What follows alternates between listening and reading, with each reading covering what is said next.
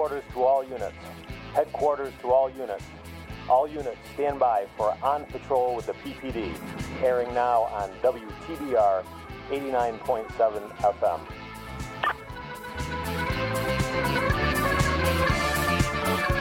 Good morning. Thank you for tuning in to another new episode of On Patrol with the PPD here on WTBR 89.7 FM, Pittsfield Community Radio, simulcast on Pittsfield Community Television.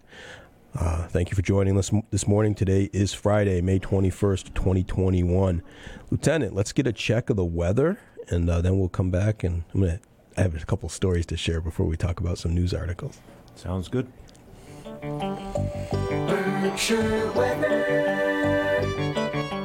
WTBR radar weather for the Pittsfield area. Today, mostly sunny. Hot with highs in the mid 80s. West wind 10 to 15 miles per hour. Tonight, mostly cloudy. Lows in the lower 60s. Southwest wind around 5 miles per hour. Saturday, partly sunny in the morning, then mostly cloudy with a chance of showers in the afternoon. Highs in the mid 80s. West wind 5 to 10 miles per hour. Chance of rain 30%. Weather forecasts for WTBR FM are provided by the National Weather Service. Welcome back. Thanks for joining us this morning. My name is Mike Wynn. I am one of the co hosts and co producers of this weekly radio program. I'm also the chief of police here in the city of Pittsfield, Massachusetts. I'm joined in studio this morning by Lieutenant Gary Traversa, Cops Bureau Commander. Good morning, Lieutenant. Good morning. Chief, we have, good morning, everybody. We have no guests joining us today. We're going to talk about a lot of current events type stuff. But before we get to some news, I just I wanted to share with you, Lieutenant, and with our viewers and listeners, just two real quick stories about you know, just just coming to work, right? So I'm driving. It's been a long time since I had a I'm late to the studio story. So I leave the house early, but I forget I have to grab some stuff because we got downtown cleanup later. So I got to grab, I got to stop and grab some stuff and throw it in the back of the cruiser. That's fine. I still have plenty of time. And you know, right? We we kind of control the the timing of road jobs, right? And so you know, most of our officers go on. They start their road jobs at zero seven hundred, seven in the morning, seven thirty in the morning. That's when you set a road job, right? So I'm leaving the house. I'm coming across town. I get onto the east side of town to come down here, and I'm stuck in a long line of traffic. I'm like, I don't understand what's going on, right? Because if if there's a detail up there, it's been there for an hour and a half, right? Traffic flow should be there. It's 8:50 in the morning, and they're putting out a traffic pattern. Like, come on, right? So this been a late start. They, they they set the cones. We get through there. So I get to the parking lot here this morning, and as I'm throw the car in reversed back into the spot, my cell phone starts ringing. And I'm like, okay, I got to answer the cell phone. So I'm I'm put the car in park. I'm jamming buttons, try to answer the cell phone. Cell phone. It's a radio ad. They called you on your phone? No, it, it, the ringing that I'm hearing is not my cell phone ringing. It's it's in the ad. It's in the ad spot. it's gonna be that kind of day. It's like on TV when you know you hear a siren or something, yeah, and you look out right. the window. Yeah. All right, so um, first first news item I wanted to discuss, and I, I guess it's not news because I didn't see I haven't seen it in the news cycle. It's just it's my personal complaint. This has got to be the worst pollen allergy season I can recall in recent history. I, I'm doubling up and tripling up on my, my hay fever seasonal allergy meds. It's insane. Just I washed my cruiser the other day. I think it was an hour and a half or two hours later before I had the green film on it again. It's it's insane. we had company over for Mother's Day. It it probably took me close to you know forty minutes to rinse all the pollen off of the, the patio tables and chairs. It, it was insane. All right. Um, other news items. I think the big news. Wait, before I get to the big news, I just have to say it, this is the first day in a week I haven't seen it in in our local news cycle, and I take that as great news. Just a shout out to our brothers and sisters in red from all the local fire departments, volunteer fire departments, DCR, uh, federal, you know, fire service, everybody that's been up in Williamstown, North Adams, Clarksburg, on that East Mountain fire. Um, you know, I I live here in Pittsfield, and um, my my house is in the flight path, glide path of the Pittsfield Municipal Airport. I've never seen more National Guard air traffic than I have this week, but apparently it's largely contained, and they're in um, mopping up and mitigation efforts because there wasn't a single mention of it in this morning's news cycle. So great job holding that back and knocking it down. Um, you know, so so far I think only one firefighter was injured in that entire effort. Hope that uh, he or she has a speedy recovery. Um, in other big news, I think you know everybody's kind of like, yay, you know, May 29th. Um, I'm gonna basically kind of start the the slow return to normal. Um, you know, the governor is lifting many of the COVID restrictions. State of emergency will end mid June. We had a long meeting yesterday with the senior management team to talk about, um, you know, full reopening of City Hall and what that means and going forward for events and bar reopenings. And so big things coming uh, over the course of the next week. Lots to look forward to. Uh, in other big news, I think we would be remiss if we didn't mention it. Um, let's just keep our fingers crossed. Ceasefire been agreed upon uh, in in the Middle East between Israel and Palestine. That's been a long 11, 11 days. Um, let's you know hope for the best over there. I think that's enough of the news. So I want to dive into anything personal, Lieutenant, but you look a little bit ragged. Yeah, you're all right? it's one of those days. I'm gonna have to excuse you and send you home when we get off the air here. You know, I got stuff to do. You got stuff to do. okay. All right. Um, I mentioned it as we, we started the show. It's actually I forget we're on television, right? We are. We talked about it last week. Uh, today, this afternoon, from one to four, downtown. It's the downtown corporate cleanup. Uh, Sergeant Sean Garapi, until recently, Officer Sean Garapi, who was in his previous role the president of the Patrol Officers Union, he took the lead on this. PPD will actually have a team of participants out there this afternoon, uh, competing against the other downtown corporate teams to beautify our downtown area. We have been assigned the uh, block immediately surrounding our headquarters. So we get Allen Street, School Street, uh, Dunham Mall, that section of North Street. So if you're out and about, we'll be out there. Stop by, give us a wave. Uh, What time does it start? 1300, 1 p.m. 1300 to 1600. I forwarded the invitation to my, or not the invitation, I forwarded the update and the assignment to my wife earlier this week because she's going to come down and join us. And she chastised me because she doesn't do military time. She wants to travel in Europe where they only use military time, but she doesn't use military time. We're working on that. Yeah, it takes a little bit to get used to, I guess. All right. so we didn't discuss this when we were working on the uh, show notes for this morning's show yesterday, but I thought about it last night, and uh, so this is one of those things where if you're outside looking in at law enforcement. You're like, okay, you know, th- that's the police department, and they do police stuff. They do calls for service, and uh, they they investigate crimes and they restore order and they do you know they write tickets and they investigate accidents.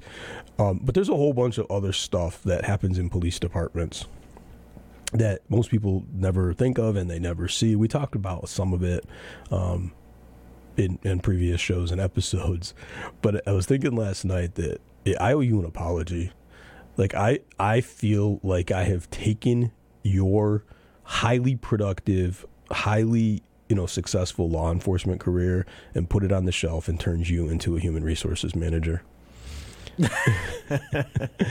Because you spent nearly the entire day yesterday doing employment interviews. And that's going to be half the day today. for, for two positions. Um, and so i want to spend a little bit of time about that. We we rarely get our support services personnel out here to the studio. For some reason they're highly reluctant to do it. We've got to work on that. Um, but there's there are people that work in the police department and for the police department that don't have anything to do with law enforcement. And the reality is, we could not do and we could not do as well what we do operationally in the field if we didn't have these people. And some of them we talk about quite a bit. Um, but some of them we almost we never mention. So you're currently interviewing for two separate roles, right? And you're being assisted in that with our uh, director of administration and finance, uh, Miss Julie Hamilton Davis. Um, and so, real quick, let's talk about the the interviews for the dispatch position. So we had we had a um, a resignation from uh, a dispatch supervisor, and as a result of that, we had some promotions within the unit, and now we have to backfill to to hire the position that is currently in the assistant supervisor's position, right? Um, and so dispatchers they, they are the unseen and unsung heroes of public safety. Uh, we talked about it a little bit during Emergency Telecommunications Week, but you know they are both in many cases the first point of contact to a resident's call for service. Somebody's in, in need of assistance, they call 911 or they call the business line, they're going to get uh, a dispatcher. And at the same time, they are also our lifeline, the voice in the darkness when we're out in the field and we require information or we may need help. Um, I, I think I've talked about it on the program in the past. On a handful of occasions during, so well, let's go. when I came on the job, uh, we still had po- some police dispatchers. We had started the process of um, civilianizing the entire dispatch force, but we didn't have enough money in the budget to fill all of the shifts, and so there was two groups of young officers, rookie officers, who had been selected, and they had received some additional training. In one shift a week, they would work in dispatch, and I avoided that. I was I was the one out of my class that didn't get tasked with that assignment, and I was so incredibly thankful. Um, but a handful of times during my my career and, and my tenure as the chief, I have been in dispatch during a critical incident and was completely overwhelmed, completely overwhelmed. Um, in one case, we were we were on the receiving end of um, basically a tropical storm, but there was a um, there was a nasty, nasty microburst out near Worcester, and there was power outages and lines down all over the eastern part of the state, and the failover rate from public safety answering point to public safety answering point cascaded, and so we were taking calls from Worcester. Right, the calls are just lining up on the 911 system, and they're bouncing from PSAP to PSAP to PSAP, and Worcester calls are ending up. There's nothing we can do to help people in Worcester, right? Even have maps of Worcester. So, you know, I don't. I know our dispatchers, all dispatchers, don't get enough credit. Um, and when I was a field training officer, one of the things that I would try to point out to our officers is, you know, you, you get on the radio, uh, call in with my call sign, Unit 1, and I don't get an immediate answer. Unit 1, and I don't get an immediate. And then I get frustrated, right? So it's Unit 1 at dispatch. I have no idea what's going on in that room, right? They could be coaching somebody through CPR. They could be helping somebody deliver a baby.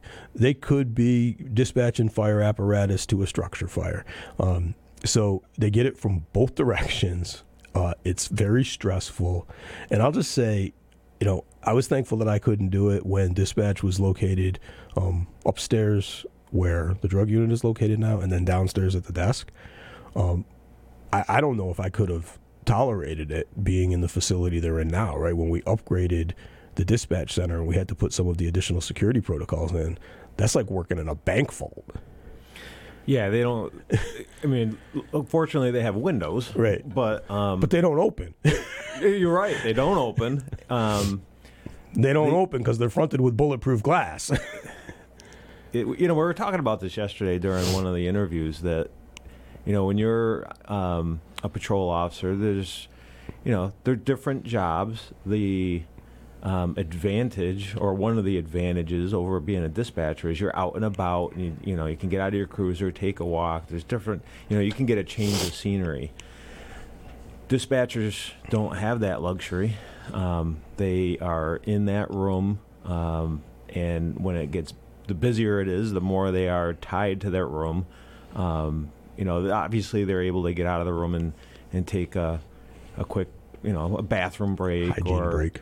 Um, you know, they, they may have a chance to, to walk, you know, down the block to get a, a cup of coffee, but um, they may be called back very quickly because there's, you know, a lot of action going on. Um, and they, they really they can't go too far. I mean, their, their, their breaks are brief. They try to take them frequently to keep themselves fresh. They take Um, their meals at their console. they yeah, yeah. So it's it's a little different animal, um, and uh, You know, just uh, I, I think coming in as a police officer, I, I like you, chief. I never dispatched, and I'm I'm pretty frank with them when you know when we have discussions. I say, listen, I I've never dispatched. I you know appreciate your job for what it is because I don't know how I would be doing that. You know, there's this term multitasking. I'm not very good at doing two things at once. So I, I can I can do go from one thing to another pretty quickly, but actually, and I've seen them do this where they're on the phone having one conversation and picking up everything that is going on on the radio. That's difficult.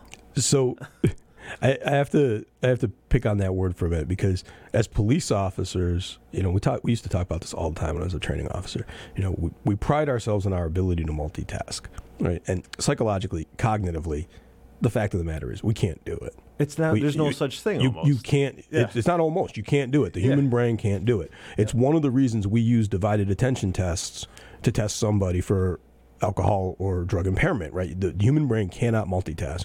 So what you're doing is you're task switching. And for most people, when you're task switching, you're not doing anything very well. And I, I think m- many people in public safety develop an ability to do it better than your average person outside of public safety. And I think the example of that, um, so you know, I, I drive a take home car, you drive a take home car. Um, my my you know my take home car is is part of my compensation package, so I get to use it you know when I'm traveling around town sometimes just to go about my regular stuff, and it's not very common because I have the cruiser set up for patrol, but sometimes if uh like if I'm traveling for work, I might um if I'm if my wife is going to travel with me, it's rare that she could be in the cruiser, and I don't think anything about getting in the cruiser, starting it, having the AM FM radio going, and having the police radio in the background, and I have the ability to gate the police radio. Unless I hear my call sign or I hear, you know, like a, a escalating octave in the voice, I can listen to a song or listen to an interview or listen to a podcast, and I don't hear the police radio. When she gets in the car with me, if I don't turn the police radio off right away, she can't stand it. Right? It's too much stimulation. It's too much stuff coming in from multiple directions, and we we learn to screen that out. Dispatchers do that times ten. Hmm. Right? The 911 phone might be ringing, the regular phone might be ringing, they're entering something into the computer, they're reading something off of the emergency medical dispatch protocols, they're talking to somebody else on the radio, they're talking to each other. Right? It's just it's insane Yeah. Um, you know, I, know when we were getting ready to shift the dispatch center into its current location and kind of change the, the supervisory structure there, I was part of a team. They got to travel to several other communication centers, a few in Massachusetts and a couple over the border in New York, just to look for examples that we should kind of incorporate into our standard operating procedures going forward. And one of the things that I was amazed at, and we haven't we haven't had the wherewithal to do it here, and I, I really think we should, is that I think we were in Colonie, New York, at one of the multi jurisdictional regional dispatch centers. Every shift they staff, there's a surplus dispatcher on the shift. So if it's a day shift in our facility and the normal complement is three, they staff it with four. And that fourth dispatcher's job is just to take the chair of a, a currently working dispatcher if they need if they need a pause right? So if they need to you know get away from the console go have their meal break the fourth dispatcher just shifts in there and they're just moving from chair to chair to chair for the duration of the shift so they can get off the console. Um, you know that would that would require a 30% increase in the size of our dispatch unit in order to do that on every shift. Um, and I, I don't see that happening anytime soon but it's it's amazing and they like i said they are unseen and uh, unsung and the other thing it, this didn't occur to me until i started doing some work on officer health and wellness and uh, mental health and resiliency. In many cases the dispatchers never find any closure. They never see they never see the conclusion right? So as stressful as it may be to be a police officer a firefighter an emt or a paramedic you take the call, you dispatch on the call, you roll on the call, you get to the call, you do whatever it is you're going to do to resolve the call. And at the end of the call, good, bad, or otherwise, you know what happened. In many cases, the dispatchers don't. right? They they get a radio call, you know, 10-8, update the CAD, and then taking the next call. Uh, and in critical incidents, um, they may never they may never find out, and sometimes they're they're subjected to miscommunication or miscues. I think I've told this story on the air. We were on a um, we were on a critical incident several years ago, and as a part of the protocols we have in place following critical incidents of this type, um, the involved officers are required to be transported by, from the scene, and I require them to be transported by ambulance. And so, um, you know, we're getting ready to clear the scene, and I'm getting ready to order the officer transported by ambulance. And so I just I get on the air and I'm like, I need an additional ambulance transport for one to Berkshire Medical Center, and uh, I didn't include in my dispatch, you know, per policy and procedure for precautionary reasons only or whatever. And I didn't think anything about it. And when I got back to the station, one of the dispatch supervisors pulled me aside and, you know, they were polite and they were respectful, but they essentially, you know, chewed me out because they thought we had an injured officer. And they, you know, they went into full on like stress response because based on what they heard, we had an officer who, you know, had been hurt in the line of duty and, and required hospitalization. Um, and and they were reacting that way. They were treating it that way. And uh, so I learned a valuable lesson that day that you have to you have to loop them in when when things like that happen. You have to be very clear in your requests when you're asking them for assistance. Yeah. So how are the interviews going? Good. Um, we uh, we had two yesterday for dispatchers, and we have three today. And uh, once we get through the three today, we will uh, we'll see where we're at, um, and uh, you know we'll go from there. Um, you know we have to fill the one the one uh, position, and and just to clarify, Chief, our it wasn't a complete resignation. Um, we just had a dispatcher that was full time, and actually our supervisor um, decided on a different career path, but is staying on um, as a, a uh, part time intermittent. So that's something we haven't had for the last couple of years. We've had 12 full time dispatchers, um, and, and, that's it, which works. Um, but in the past, we have had part time dispatchers on staff to kind of fill in some gaps. Because dispatch is um, scheduled um, very uh, w- without any leeway. So, in other words, if a dispatcher um, is sick or takes a vacation day or for some reason does can't work their shift, another dispatcher has to fill in on overtime. It's not like that that situation where you described over in another um, dispatch center where there's one you know ready to take the chair. Um, ours are scheduled um, very at their minimum. At, at, yeah, at the minimum at all times. So um, that's just our model, and they uh, they don't mind a little overtime, uh, most of them, but uh, they uh, you know having somebody part time does help kind of reduce the mandatory overtimes. Well, it's it's been over a month since we've been down one full dispatcher, right? So I mean, the overtime's got to be constant. Yeah, it is, and but because it's you know the the time of the year, you know they've and they have stepped in. There's there's been a few mandatories here and there, but a, lot of them have stepped up, um, taken the shifts.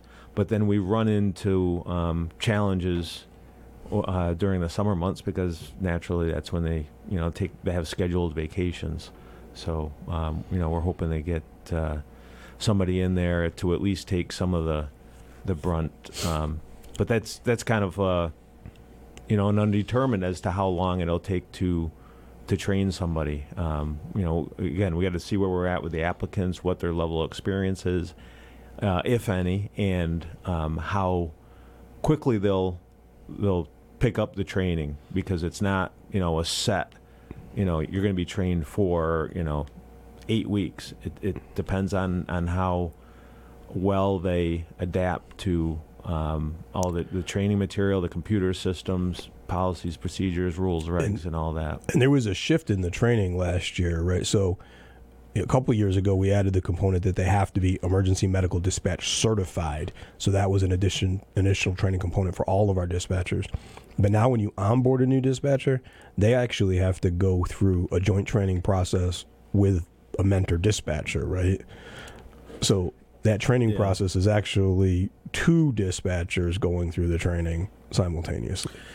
Yeah, I haven't. Um, in talking to uh, Lieutenant Colonel Grady, he's had to do some training um, during this pandemic, and it has shifted to, um, you know, what you described.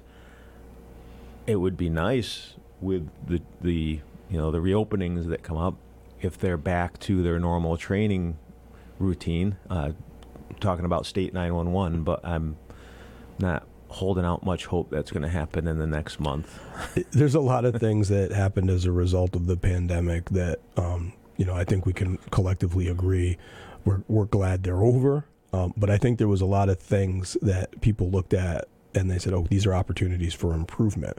And that is one of the things that, based on my history with State 911, I think that's going to stay, right? They're, they're, not only did they do it as a result of a technological ability and a health requirement, but it's a better training model. And while it may be a little more um, costly and a little um, more demanding for us, we're going to end up with a better product at the end of that. Uh, and, you know, State 911 is not going to look at that and say, yeah, you know, just go back to pre 2020 and do it the way you did before, uh, especially if it's been effective. Yeah. All right, so we only have a few minutes left before the station break. I want to shift gears uh, to the other position here real quickly, and I don't want to undersell this position, uh, so we might go to break a little bit late. But so the other position you're interviewing for is our our department custodian, right? And um, you know the, the timing wasn't great, but thank God uh, Mark didn't, you know, his he didn't reach his retirement at the height of the pandemic Yeah. because we could not have operated out of our facility through the pandemic if we didn't have um, our our full time committed custodian. Uh, and in the couple weeks that he's been gone, and we've been going through this interview process three times now, um, you know. It, Thing, things have started to slide a little bit. Uh, I actually, I, the, the guys will get mad if the guys and the gals will get mad if they hear this, and I'm not going to implement this. But I actually had a thought early this week. I'm like, you know what? Fire department has has barracks duties. You know, there's things, there's chores they have to do when they're in station. We might have to look at barracks duties. I'm not doing that, but um, you know, there's just you know simple things. No, no paper towels in the washrooms or something like that. Uh, and so it's essential that we get a full time building custodian back. Building maintenance is helping us out. We've got some people stepping up to fill in some shifts, and our, our part timer is uh, still working his scheduled hours. But, you know, the police department is a 24 hour a day, seven day a week, 365 day a year facility. We're never allowed to close.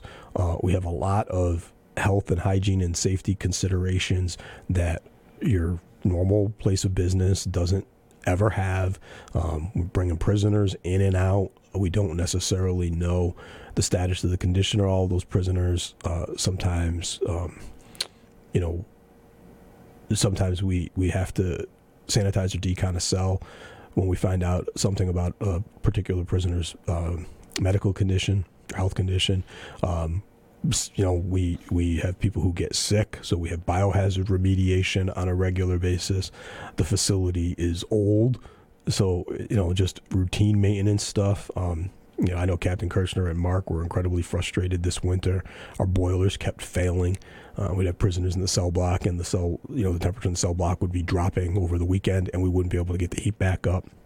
Um, you know, it never never mind our people who were suffering through that at the same time you know during the overnight shift. Um, it's just it's it's constant incessant building maintenance. And we have one full-time and one part-time person who try to keep that building clean and uh, safe and hygienic 24 hours a day. You know, we've, we've talked about this in terms of of our payroll, but it, it also goes for um, you know keeping the building clean and, and uh, the custodial maintenance. On you know the, the building custodian works you know during the day, Monday through Friday. Generally, they're subject to call in depending on you know what we have going on, but that's their normal schedule. So picture this: on you know Friday at three o'clock, the building custodian leaves for the weekend, and this is what we were explaining to one of the the candidates. Um, it's not like an office building where everybody left behind you, and there's really not a lot that's going to happen. So when you come in Monday, you, you're all starting together. When they leave on Friday, eight shifts will occur before they come back on Monday. So they have the equivalent of almost two weeks worth worth of people being in the building working, putting trash and, and eight eight shifts worth of bathroom use, eight Yep. shifts worth of meals going into the trash can, eight shifts worth of paperwork being put in the shred box, eight shifts worth of paper towels being thrown uh, on stuff, um, and then you got to dump all that stuff out before start of business on Monday morning again, right? right. It's, a, it's just a different animal. it's a completely different animal. And you know it's it's one of those things again we've talked about it in relation to payroll um, it, it, it- people who don't work in it don't understand. If we were a corrections facility if we were a jail we'd have full-time custodians on three shifts right? There would be somebody there to take out the trash and pick up a mess every minute of every day. And we don't have that right? We we essentially are structured like a an office building or staffed like an office building, but we operate like a 24 hour operation. So um, it's it's not it- again uh, talk about people that we could not function effectively without. Our custodians do not get enough credit. Uh, they don't get enough credit for what, and it's not just the the custodial stuff we're talking about, right? Our custodian has to snowblow, shovel, and clear our walks our custodian is responsible for the maintenance of you know we get, we get a lot of help from Pittsfield Beautiful but they're responsible for the maintenance of like the the plantings and the beds around the station. There's just all kinds of stuff. Um The cell blocks is probably the most unique, you know, cleaning right, cell clean- blocks. cleaning cell blocks. And you know holiday weekend coming up we get six or seven male prisoners and two female prisoners starting Friday afternoon after the court closes and then we're full through Tuesday morning It's rough. it's that's that's just a lot of usage. So how are those interviews going? I know we had a couple people pull out. Yeah, that we, we had some good interviews yesterday, and uh, you know I think uh, Ms. Davis is is working on something. I'm not sure if she's updated uh, you. Um, if not, I will after the show. All right. All right, we're a couple minutes late. Let's get another check of the weather and station identification. We'll come back and we'll shift gears.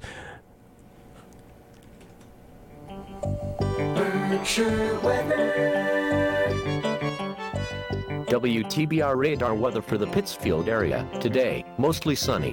Hot with highs in the mid 80s. West wind 10 to 15 miles per hour. Tonight, mostly cloudy. Lows in the lower 60s.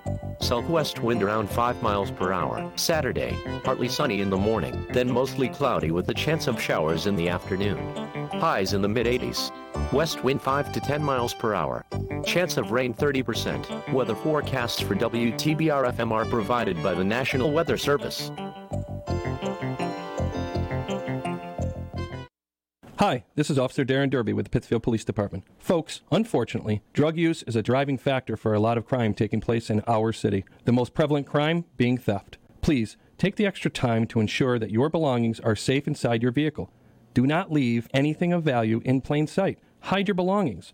Place them in your trunk or take anything of value out of the vehicle. Always keep your vehicle locked. Don't make it easy for them. This message is brought to you by the Pittsfield Police Department in cooperation with WTBR FM. Support for WTBR comes from Greylock Federal Credit Union, proud to support high school arts and sports programs to help our community thrive. Greylock Federal, with locations throughout the Berkshires and online at greylock.org. And from BFAIR. BFAIR is one of the largest premier human service agencies in Berkshire County. If you're looking for services for a loved one or are interested in caring for the people we support, visit bfair.org today for available opportunities. Good morning. Welcome back. Thank you for tuning in to another new episode of On Patrol with the PPD here on WTBR 89.7 FM Pittsfield Community Radio, simulcast on Pittsfield Community Television. Uh, if you're just tuning in, today is Friday, May 21st, 2021. Uh, we have been talking about our support services personnel and vacancies in, in the dispatch and communications team and uh, our building custodian vacancy, which we're hoping to fill. Just, you know, people not on the front facing side of, of police work that support us and that we really couldn't um, we really couldn't do without. Uh, you know, our the last member of our team that we haven't mentioned. We talk about the administrative and finance team quite a bit here, but the last member of our team that we really haven't mentioned on the show is, uh, the, the, antiquated term of fleet motor repairman, but our, our department mechanic, right? Who, uh, you know, is is located headquartered with us in our in our facilities garage and and keeps the fleet up and running, right? Um, and again, we we have a lot of vehicles. We have a, a, wide variety of different types of vehicles. They require a lot of maintenance. Um, it's always amazed me, and this is one of those historical things. Not only is our building mechanic responsible for the fleet, but they're also responsible for the weekly test and maintenance on the building's generator, right? So it's got an engine, give it to the mechanic. Uh, it's like when IT, you know, when we first built IT within the department, anything that plugged into the wall was IT. Didn't matter, right? So shredder, give it to IT. you know, so. it, it, it's funny. Uh, Julie and I were asked the question yesterday. Uh, you know, who who does the training for the custodian? we just kind of looked at each other, like, and, and our our answer basically had. I mean, we we're not custodians, obviously. We have an idea of what the custodian does. Some of the the you know the main things the what they do in front of us, mopping the floors and um, you know emptying trash, cleaning bathrooms, cells, and whatnot. But there's there's a lot of components to the job, you know, ordering supplies, dealing with vendors, and all this stuff that we just count on it happening. Happening, right? Right. It's elves. It, yeah, it's it, it's just so we we and it it kind of goes to what you had opened the segment with, Chief, where we um, you know, you and I came in as sworn. Some of the administrative staff come in for their particular jobs. We, the, the custodians just, I mean, the building always just was cleaned, and, right. and I think I've, since I've been here in 23 years, I, I think there's two custodians, so it hasn't like at least that been a lot of it hasn't been a lot of turnover, so that's you know it would be nice to have somebody that really kind of knows what to do. so, so one of the things eh, it, we're we're spending a lot of time on this topic, yeah, right. but but you know it's important because again, I don't think most of our listeners and viewers understand this. One of the things that I know was frustrating for our incumbent, uh, the recently uh, retired custodian, is the job description. Our job description of our custodian does not mirror the job description of custodians in other parts of city service. Um, and given the expectations and the requirements placed on them, it, it's it's kind of like a hybrid between a, a custodian's job and almost a foreman's or a, for, a building foreman's job, like, a maintenance supervisor's job. Like yeah, like a facilities right. manager. And because they're they're the sole employee and they don't supervise anybody, we couldn't get a position upgrade for the position. Um, and we couldn't create a new position. You know, we'll talk about personal review board and how new positions get created some other time. Um, but you know, in his opinion, he deserved to be compensated at a higher rate of pay for the things that he was required to do that his fellow custodians aren't required to do. And he was right. But uh, again, because you know positions are established by code and ordinance, you can't just change them um, without going through an elaborate process. And we tried a couple times, and the people who control that process disagreed. They they couldn't see what um what in this case he was doing, and so they they didn't agree with the upgrades. Uh, but you know something is easy. So the police department is a secure facility. Um, you you talked about dealing with vendors. Sometimes we have to deal with contractors, and if we're dealing with a short term problem, so the boilers, right? that's an emergency and we have to let them in to deal with the emergency, we don't have time to vet them. and because we don't have time to vet them under our CJIS, our Criminal Justice Information Systems uh, regulations, and our uh, privacy protection regulations, they can't be in the building unescorted. So then, you know, it falls on the role. If we don't have somebody in, say, a cadet status that we can just throw at that, that falls on the person who is in the custodian's role to make sure that they're escorted in and out of where they're working. Somebody has to keep an eye on them. That means time that they can't do what they normally would be doing and then they've got to deal with those contractors and report back to the captains about what the contractors are saying or what the timeline is going to be. It's a lot more than just mopping the floors and emptying the trash and cleaning the cells. Uh, and so, um, you know, it's government. Government moves slow, and uh, you get you got to overcome the status quo and inertia to to make these changes. But um, you know, again, it keeping that facility up and running is it, it, could easily be three shifts a day. Yeah. So, all right, we should change gears here. Sounds good. Um, it's budget season, and our budget hearing will be at 6 p.m. on June 1st. And it, budget has been submitted. The budget hearings have already started. I haven't received any questions relative to the budget yet. Uh, I anticipate that those will ramp up next week. Um, essentially, we we submitted what you know in in the financial world would be called a level service budget, um, it, with the exception of contractual increases on the salary line items relative to. Um, incentives and or you know seniority changes and stuff like that um, cost of living you know everything stayed pretty much the same.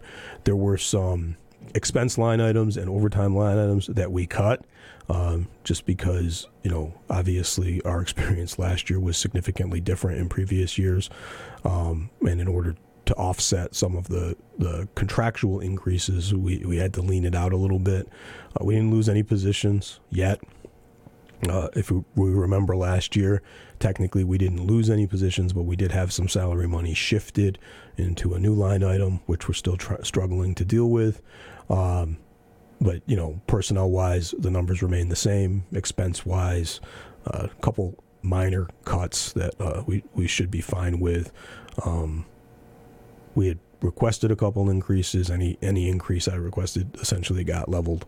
Um, so pretty much the status quo? And in, in this climate and environment, that's about all we can hope for to start with. Um, we, despite the fact that we're still, you know, three quarters into the year, better than three quarters in the year, we're still trying to negotiate the increase in um, mental health co-responder program. We're still, we're still working through that. I've learned a lot more about the intricacies of of mental health providers in the Commonwealth in the last six months than I ever hoped to. Uh, the co-responder program, five-year existing co-responder program that we have talked about in the past with Mr. Collins, who is unfortunately getting ready to retire very shortly. Um, it actually was in a little bit of jeopardy this year. We weren't sure we were going to be able to find a replacement um, for him. And the good news is, uh, between his efforts and the Brien Center's continued generosity and uh, shifting a little bit of that that budget money, the operating money we have. Uh, she's been trained up and she's on board, so at least we won't lose that program. Uh, trying to expand the program became very challenging, and uh, it became challenging for a couple different reasons. One, you know, the money got moved during the appropriations process, but it, I've come to I've come to realize in the last several years that a lot of people, um, a lot of our residents don't have any understanding of um, not just municipal finance, but municipal operations. So moving the money is fine, but it doesn't create the jobs. And going back to the process that I referenced with trying to upgrade the custodial position, the process of creating jobs is very, very cumbersome. So um, we went through a process this year to create a position within the department for a grant manager. That position, that documentation to try to create that position we filed for the first time three years ago, and it finally got through the process um, this year. And you know, we put it through the process without requesting any funding because the intent is to to grant fund it. but the timing was bad, and so all of the grants that we're currently administering, there, there's no room in their budgets to absorb it. So we'll have to fund it as we rewrite and renew grants going forward. Uh, but it was three years to to go through the justification process, and we didn't have two and a half, three years to do the co-responders. So the money was there, but the job description and the position within the city wasn't. So we tried a couple different things, and one of the things we said we'll we'll we'll independently contract. Right, we have the money. We'll we'll advertise for independent contractors, and we'll pay them directly, and then they can you know integrate themselves into the existing system. And what I didn't know going into that is because I actually was, I wanted to talk about this in a forum I was in last night. Um, you know, this this is a classic example of good idea, great idea, well intentioned, unforeseen consequences. So when the Commonwealth created over a decade ago the Emergency Services Provider Program, the ESP program to expand mental health, community based mental health services, they set it up exclusively. So there's our mental health provider in the city of Pittsfield is the Brien Center. They're the they're the exclusive ESP provider for Berkshire County. So if we were to contract with somebody directly, that contractor could not gain access to the ESP system. Right? So essentially, they'd be in the same position we as a police officer are. So they, they might have a different skill set, but they wouldn't be able to get access to the patient records. They wouldn't be able to get access to the patient portal. Only members of the ESP program can do that and integrate seamlessly uh, to the health system. And so instead of streamlining the process and expanding the process, it, it would have been adding an extra layer to the process and slowing it down. So we hit pause on that and now we're exploring uh, whether the Brien Center can do what we were thinking about doing, contract with independent contractors, or their preference, and I'm waiting to find out if they're actually going to be able to do this, is we just expand the existing contract we have with them and they take the balance of the money and they hire more people. Uh, and they're they're examining that. That's their inclination. I hope to learn more about that shortly. Um, and then again, you know, the budget request, the proposed budget for next year includes the same amount of money for that uh, that service. So we're we're going to try to make that happen one way or another. Um, but it wasn't it wasn't easy, uh, and it was not quick. So one of the things that has occurred as a result of last year's budget process, and you, Lieutenant, you and I talked about this. You've kind of helped me uh, manage the team that's been working on this with me. So we we received a bunch of questions last year um, during the budget process, specifically about our spending on equipment, and you know I didn't receive any questions before the hearing. So in, in the hearing, I didn't have access to the documents. I was like, okay, you know, it, yeah, equipment is exactly that. It's equipment. And, and, what kind of equipment? So, well, you know, it could be, could be vests. It, it could be, uh, it could be firearms. It, you know, it's equipment. It's anything that we, you know, we carry.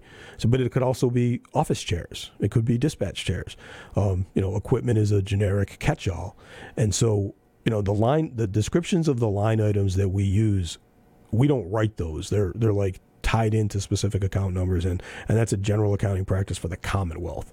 Um, and so we started nearly a year ago digging into what had specifically hit that line item what was new equipment. And one of the things we found out i think i talked about this on a previous show uh, is that once we once we do the procurement process, once we do the purchasing process, and we our team, our admin finance team, puts it into the municipal finance system, we're not the last people to touch it. And so there's a lot of different points of contact and there's a lot of different transfers and the entries get changed until the system, you know, until the invoice is closed and paid. And so like we found a couple different examples where we would run a report and the report wouldn't tell us with any specificity what that purchase was. it was just a generic thing. And we would go back and we'd pull the actual invoice, and the description in the report in no way corresponded to the description on the invoice. Like, why is this happening? And so, admin and finance walked me through the system. And what we found out is so we have vendors that we use for a variety of things common commonly, and at the end when so in our case finance and admin in our case when they're putting it in as a purchase order requisition they they're looking at the request that came from our generator right? So they know exactly what it is. But on the other end when the invoice gets closed out what we found is if the person in finance across the street didn't know they didn't want to slow down the process they didn't want to call somebody and ask. So they had a, a list of go bys for a particular vendor and each of those each of those vendors was associated with a generic description and they would just close it out.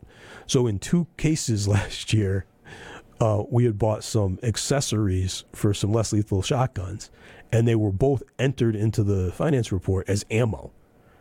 Now, ammunition has a separate line item, so you know the question is why is there ammo appearing in the new equipment? Fi-? Well, it wasn't right when we went back and pulled the actual invoices. These are slings, these are stocks, these are side saddles. So it it took a couple people a lot of time to go through and parse out the purchases for last year. We've gotten better, and, and done, now we're going to take responsibility going forward on our end. When we do the purchases, we'll we'll track them the real descriptions as we do that, and so we built a system for that. But I, I don't want to have to answer these questions at any length of time during the hearings. It's it's you know it, it takes a lot of time. So we're going to publish them. We're going to push them out um, on on a library on our website. And I never envisioned that the expense reports were going to be the thing that pushed this project over the uh, over the finish line. But in fact, that's what um, you know. That's what led me to get the IT team in, the Intel team, and say, enough hemming and hawing, make it happen. So the libraries exist, and we're going to start populating them with some stuff. So the expense reports will be the first things that will go on the department's open data portal. And then we're, and this is a project that started when I came back from DC in 2015. Um, but because of some real serious limitations on our website and our website provider, we just couldn't get it done um, with the most recent web refresh that you managed, that we now have the capability of doing it. So now we're going to, in addition to the expense reports, we're going to start putting out some information on arrest statistics and citation statistics, uh, crash statistics, staffing demographics. Um, I have a list of things that Intel agreed to to start um, working on, but they will be listed in that library on our website in a, a Excel spreadsheet open data. Researchers can go hit that library, take the data off, um, analyze it. it. We won't be pushing out our reports. You know, those those will always be available to our annual report or some of our other reporting. But this will be raw data, raw data that people can go take a look at and examine. Um, and you know, it's it's part of one of the things, the initiatives that was in the final report of the final report of the President's Task Force on 21st Century Policing. Um, like I said, we've been working on it for several years. We had to overcome some tech limitations, um, but we're there now. So, open data portal. Cool. Takes a lot to move forward. Prog- you know, progress in, in a lot of different areas. It's, you know, this this has kind of been a consistent theme for this whole show, and it sounds like excuses, and and I don't want it. You know I'm responsible for our ability or our inability to finish some of these things, but we get recruited as police officers. And then the further we move in our career, the less police officer stuff we do mm. and the more of this other type of stuff we do. And I, I do almost no law enforcement anymore, right? It's all I can do to try to get out on the road for a couple hours on a Friday. Um, but when, you know, we talked about the elves with the custodian, right? When I call IT and I say, this is what I want to do, make it happen, in my mind, they should just make it happen. I don't know about the difficulty of not owning our own domain name. I don't know about the you know the difficulty of, of being on the wrong proxy server and all that stuff. Um, they have to explain it to me, and when we run up to a hard limiting factor, I have to believe that when they tell me that we're up against a hard limiting factor, and so it's uh, this was frustrating to me, but, but we like I said, we've been working on some version of how to produce the open data portal for over five years now, and our previous IT uh, team member who is now in charge of IT for the whole city, he was there working on it with me at the beginning. So he understood this data has to be accessible in an open fashion. It can't be it can't be presented as a PDF or, or a locked Word document. It has to be capable of being retrieved. And so I he understood, he acknowledged that he understood. I thought that that was just a done deal. So when we got ready to do this first round of expense reports and I ordered our new IT person to put it up there, he texted me, he goes, I can't. Uh, our web provider does not allow us to upload spreadsheets. I can only do it as a PDF. Well, that's not the commitment. The commitment is to open data, right? If we're locking the data and they can't access it, that's we're failing at that. And so he contacted uh, Mike, and then I contacted Mike, and you know, timing is poor. Mike was getting ready to start his vacation, and you know, have a conversation with Mike. He's like, "Well, I didn't understand. I thought it just had to be viewable." Like, no, it has to be retrievable. Right? You told me five years ago that that was possible, um, and it turned out that it was possible. It's a security setting, but it's not a recommended security setting. So when we did the web refresh, the security settings reverted, and that ability went away. Um, so, you know, again, I'm a police officer. I don't know that. I don't know how to fix that. and and these are the and these are the kind of things that you just don't know you don't know mm-hmm. until it's time. Right. Excuse me. Pollen. We're just about out of time, Lieutenant. So I've got uh I had I think I talked about this last week, right? So we I had my first official meeting as a member of the post commission. I had my first working group meeting with two of my fellow commissioners on uh, our first set of recommendations that we have to finish before the end of June. I have attended two meetings that I didn't know I was going to need to attend. Um, I have been invited to participate in the Mass Chiefs of Police Association's executive board meetings as an observer to report and uh, gain information for posts. So I did that. Um, I've also been invited to attend the Municipal Police Training Committee monthly meetings, so I did that. And then last night, uh, my friend, the United States Marshal for the District of Massachusetts, and my other friend, former Chief Johnny Whitehead, uh, formerly of the UMass Police Department, recently retired from Rice University, they asked if I would present at a um, a lecture forum forum that they hold on social justice issues. And so last night we did a virtual session on the post legislation or the police reform legislation and the creation of post. So that was uh, that was interesting. It was well attended actually for a virtual session. I was honored that they asked me to speak on that. Um, and so post is ramping up. More to come.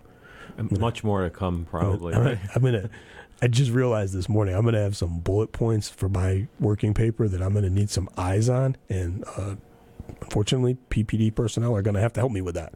So I didn't just get recruited to post; we got recruited to post.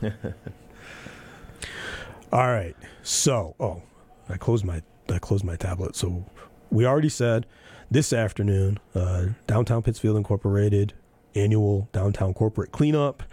We'll be there. Come down, join us, wave, I'm not going to tell you to honk your horn because I admonished my wife the other day for honking her horn when it's not an emergency. it's just, you know, it's an emergency signaling device, not a communications device. Um, looks like the weather's going to cool down a little bit and we might get some rain for the weekend. So you got to plan accordingly for that. There are all kinds of cool things going on with the, the anticipated scheduled reopening.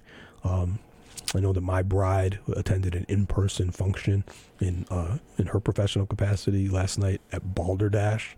Uh, you know, in person is becoming a thing again. Thank God. Yeah, right. Um, had a cool conversation earlier this week with a couple of our people about their starting down the path uh, with jujitsu. I, I think more and more police officers are recognizing the value of jujitsu. Uh, so I'm going to be excited to see if uh, any of our colleagues come train with me. I'll be, you know, making some time in the dojo this weekend, working on on my jujitsu uh, skills. Got to get outside a little bit, enjoy some of this weather. All kinds of cool things going on downtown. Uh, all kinds of cool things going on out of Hancock Shaker Village. Check out the Cultural Pittsfield newsletter and uh, you know, find out what's available to you. Um, how about you, Lieutenant? What's going on for the weekend? I've had a heck of a week, so um, I'm gonna time to rest. try and relax a little bit. I would like to do uh, some work on, on my boat and get that ready for some rec use. But Sounds like a plan. all the boat owners know how much work that is. That's right. All right. Thank you for tuning in to another new episode of On Patrol with the PPD. Until we see you next week, be well, be kind, stay healthy, and uh, don't forget to take practice your self care and have a little bit of fun. We're 10 8.